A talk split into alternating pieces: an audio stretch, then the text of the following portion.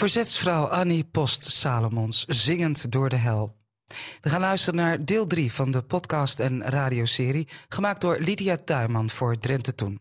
En in deze aflevering horen we hoe Annie met een groep van 651 andere vrouwen uit Vught naar Ravensbroek op transport wordt gezet. Op dinsdag 5 september 1944 zegt premier Gerbrandy in een radiotoespraak dat de geallieerden de Nederlandse grens hebben overschreden.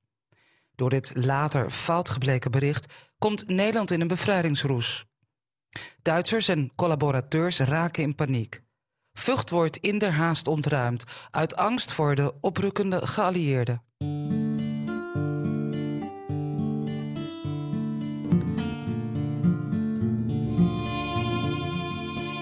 Annie vertrekt op de drempel van haar bevrijding tussen hoop en wanhoop in een overvolle trein met 651 vrouwen. En ze komen aan het eind van de derde dag komen ze aan in uh, Ravensbrück. Daarvoor zijn overigens bij uh, Oranienstad de eerste de mannelijke wagons afgekoppeld. Want die zijn naar Sachsenhausen vervoerd. En de vrouwen met die acht wagons die reden door tot Ravensbrück. Van, dat is bij een dorpje Fürstenberg. En daar zijn ze, mon, zijn ze uitgestapt, moesten ze wandelen. Ontzettend mooi natuurgebied. Uh, maar ja, uiteindelijk een hele hoge muur met prikkeldraad en een verschrikkelijk kamp.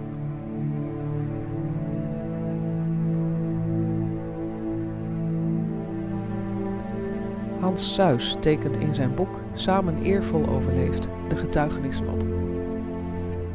De kampgevangenen komen als wilde beesten op ons af.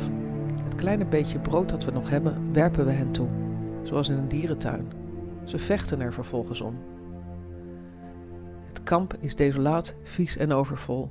De groep uit Vught brengt de eerste nacht door onder de blote hemel op een berg kolengruis. In Ravensbrück hebben jullie de buitenste bedden. Ook in het toneelstuk Overleven is herinneren komt de aankomst in kamp Ravensbrück aan de orde. De buitenste bedden. De buitenste vier. Ga dan nu bepalen hoe je daarin komt. Want jullie komen uit de douche vandaan, hebben allemaal omgekleed in twee groepen. De ene groep gaat die kant op, de andere groep die kant op. Dat je dus niet gebruiken in Ravensbrück. Hebben ze in, in Ravensbrück veel, veel minder bedden? Nou, in Ravensbrück moest men met meer mensen in één bed. Dus uh, soms waren daar drie tot vier vrouwen in één bed. Wat één normaal breed bed bij ons is. Dat was dan voor vier. En dan s'nachts werd er geroepen omdraaien. En dan uh, moesten ze omdraaien. Ja, dat krijg je nou wel heel duidelijk in beeld, hè? Met al die vrouwen die eerst in Vught nog één bed hadden en nu met z'n allen alleen op die ja. buitenste vier bedden kunnen. Ja. In de werkelijkheid was het in München weer anders. Want daar werd in de winter werden de houten spijlen waarop de matras lag één voor één opgestookt in de kachel. En dan donderde er s'nachts wel eens iemand gewoon door het bed heen. Oké, okay, maar het moet geen Poolse landdag worden. Het moet u gewoon uh, hup, hup de bedden in. Ik wil dat het overbevolkt in die bedden is. Dus ook in die middelste. Oké, okay, dit is dus de plek. Onthoud Tijdens hun verblijf tonen de vrouwen zich uitermate solidair. Ze delen voedsel en dekens, praten veel en lezen samen de Bijbel. Er is ecumene avant la lettre. Ze zingen waar mogelijk. Wat is dat heerlijk als je dan uit alle hoeken van de zaal hoort dat er meegezongen wordt. Het is alsof je heel dicht bij de hemel bent.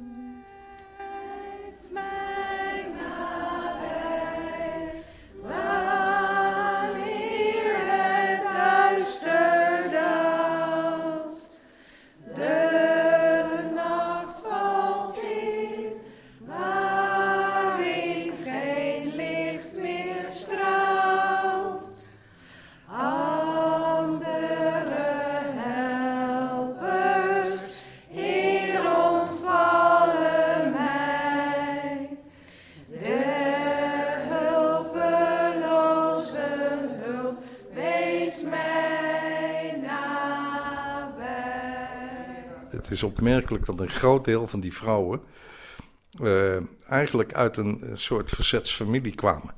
Uh, dus er was altijd wel een ander familielid die ook in het verzet zat, of ook opgepakt was, of wat dan ook. Dat is zeker een aandeel van 30% geweest. En dat merk je dan als je naar de hand verder gaat zoeken. En dan snap je ook waarom het niet, ja, dat het ook een mindset was, dat het ook een houding was. En dat ze die houding met elkaar heel makkelijk konden delen. Iets, iets wat door zo'n familie als een olievlek uh, zich verspreidde, zeg maar. ja, bij Hannegien uh, was dat ook zo. Ik bedoel, haar man is uh, opgepakt en gefusilleerd. haar zwager is ook opgepakt en gefusilleerd. En de dominee is de, stand, de dansen ontsprongen omdat hij een gerespecteerd dominee was. Maar achter, achter de rug van de Duitsers om verborg hij mensen in zijn kerk. Ja, dus het, het zijn ja, het is een grondhouding op een gegeven moment om uh, verzet te plegen. Verzetsvrouwen dus, of vrouwen die onderduikers herbergden. Ehm, waren er ook nog andere mensen in die, in die groep? Nou, ik heb ja geen echte. Ik heb geen, al, allereerst geen mensen die voor gewone misdaden zijn opgepakt.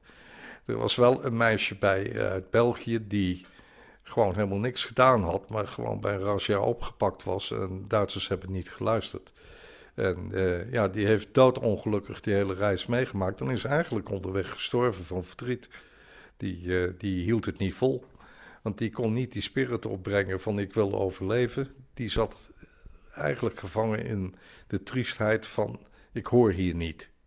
En dan, uh, ja, dan leg je het af. Ja, als je daar zit uh, vanwege een, uh, ja, een goede, goed gemotiveerd uh, verzetsverleden, dan, dan voelt het anders aan. Ja, ja, want als je geen motief hebt om, om tegen te vechten en je te verzetten, geestelijk te verzetten, dan, ja, dan ga je het onderspit delven. Dus die, die onderlinge solidariteit van die vrouwen is, is heel typerend geweest en is ook een redding geweest.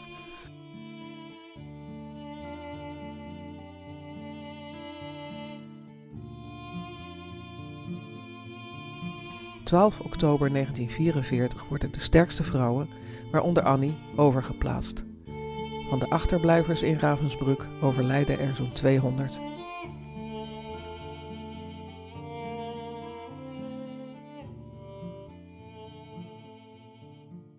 Ja, de, kijk, in, in Ravensbrück was er al een selectie geweest. Uh, want niet iedereen kon naar een werkkamp. Er moest weer een aparte keuring voor. En die keuring die had als resultaat dat de oudere vrouwen in Ravensbrück bleven en de jongere populatie uh, naar een werkkamp kon gaan. Want die waren dan het meest productief. En uh, zo kwam, uh, ja, sterk is ook lichamelijk sterk. Men was dus niet verzwakt en men was mentaal en lichamelijk ten opzichte van die andere vrouwen redelijk sterk. 193 Nederlandse vrouwen reizen 900 kilometer in een veewagon naar München-Giesing, een buitenkamp van Dachau. De omstandigheden zijn er beter dan in Ravensbrück. De overlevingskansen zijn groter. Het kamp bestaat uit flatwoningen omheind door prikkeldraad en wachttorens. Elke werkdag lopen de vrouwen zo'n 20 minuten door de straten van München naar de oorlogsfabriek Agfa Camera werken, een groot en donker complex. De meeste vrouwen dragen oude herenjassen bijeengehouden door een centuur. De mantels zijn aan de voor- en achterkant voorzien van kruisen. Het schoeisel is slecht, klompmuilen, houten blokken met leer. Het maakt vluchten wel haast onmogelijk. Gewapende SS'ers escorteren de groep. Onderweg slaan jongeren, aangemoedigd door hun moeders, hen met stokken tegen de benen. De scheldende Hitlerjugend in uniform gooit met puin. We beginnen uit volle borst te zingen. De bewakers schreeuwen dan. Wij proberen ze te overstemmen. Als we teruggaan, zingen we weer. De vrouwen zongen niet alleen religieuze liederen. Er waren ook liedjes waarin de spot werd gedreven met de Duitsers, die de teksten niet verstonden. Pak de knollen. Maak ze die knollen even grond op belachelijk. Dat is de bedoeling, hè? Oké, kom maar. Als in en die had een prachtig leven, toch trachtte zij altijd van die heimat op te geven bij ons in Ravensbrück. Daar moest het heerlijk wezen, daar had je als afzeering geen ongemak te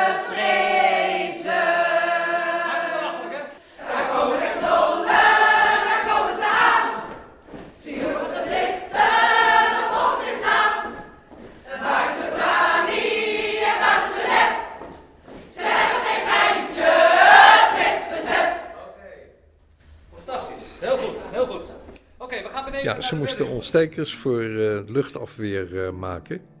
En dat was uh, priegelwerk. En daarom waren vrouwen daar meer geschikt voor. En ja, die afstelling die was ontzettend belangrijk. Maar ook daar werd sabotage gepleegd. Men zorgde dat die schroefjes dol werden.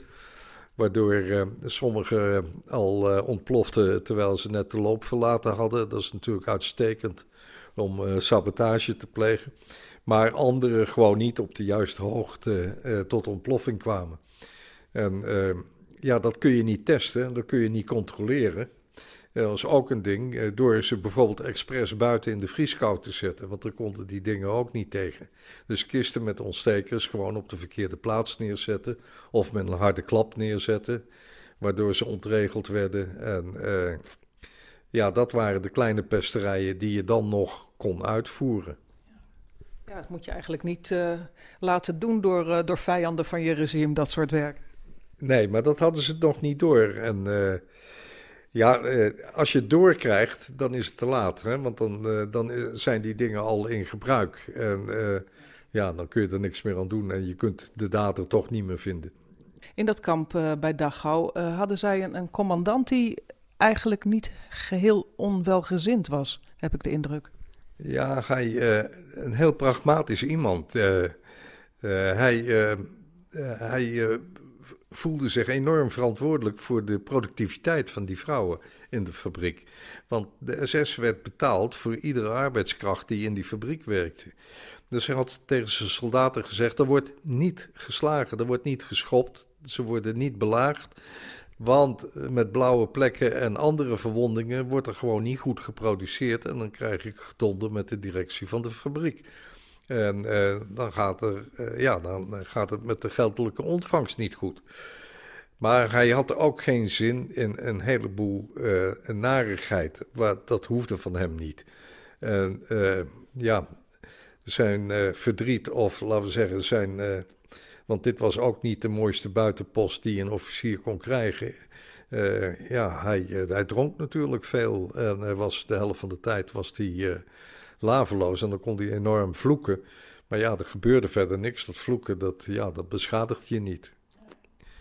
Ehm, toch zijn de vrouwen op een gegeven moment in verzet gekomen. Ze zijn gaan staken. Waarom was dat? Omdat aan het eind van 1944, in december, werd door de aanhoudende bombardementen de aanvoer van voedsel werd steeds moeilijker in en rond uh, München. En uh, nou, de, de, de soep die ze dagelijks kregen, het enige warme eten, die werd steeds dunner. En soms dreef er alleen nog maar een, een koolblaadje in. Er was ook een kamparts, ook een gevangene, een Oostenrijkse, Ella Lingens. En die had de gevangenen gewaarschuwd: als dit zo doorgaat, overleven jullie de komende drie maanden niet. En uh, nou, dan is het heel simpel. Dan kunnen we beter nu maar doodgeschoten worden dan dat we nog drie maanden honger lijden. En die zijn met de armen over elkaar gaan zitten. En die zaten om en om met Duitse arbeidsters. En die raakten helemaal in paniek. Want die, die Duitse vrouwen zeiden: Ja, maar dat doe je toch niet? Dat is toch ongehoord? Dat kan helemaal niet. En die Nederlandse vrouwen zeiden: Nou ja, wij doen gewoon helemaal niks meer. Het is klaar, het is gedaan. En uh, nou, de commandant moest komen, briesend, scheldend, tierend. En zij begonnen de strijdliederen weer te zingen. En als hij achter in de zaal was, dan begon voor te zingen. En als hij voor in de zaal was, begonnen ze achter te zingen. Het was hetzelfde wat je wel eens bij leraren die geen, geen orde kunnen houden, ook wel eens op middelbare scholen hebt gezien. Precies hetzelfde proces. En uh, zij maakten hem gewoon horend dol. Totdat een van de vrouwen zei van, uh, kijk nou eens, dit hebben we vanmiddag te eten gehad. En toen verplaatste de ruzie zich tussen de commandant en de directie van AGFA. En de vrouwen bleven buiten schot. Letterlijk en figuurlijk. In tegenstelling tot gevangenen van andere nationaliteiten zijn de Nederlandse vrouwen onverzettelijk. De Hollandse dochters zijn groot, sterk, soms bot, maar vrolijk en niet in staat om onderdanig te zijn noteert Jan-Willem van der Kolk in zijn artikel over Annie Post Salomons.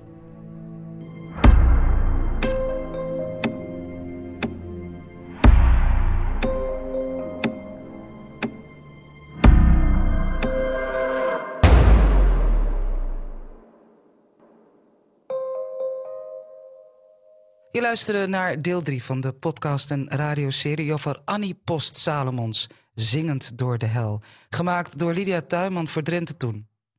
In de volgende, vierde en laatste aflevering van deze podcastserie hoor je hoe Annie en haar vrouwengroep het eind van de oorlog in een dodenmars tegemoet lopen.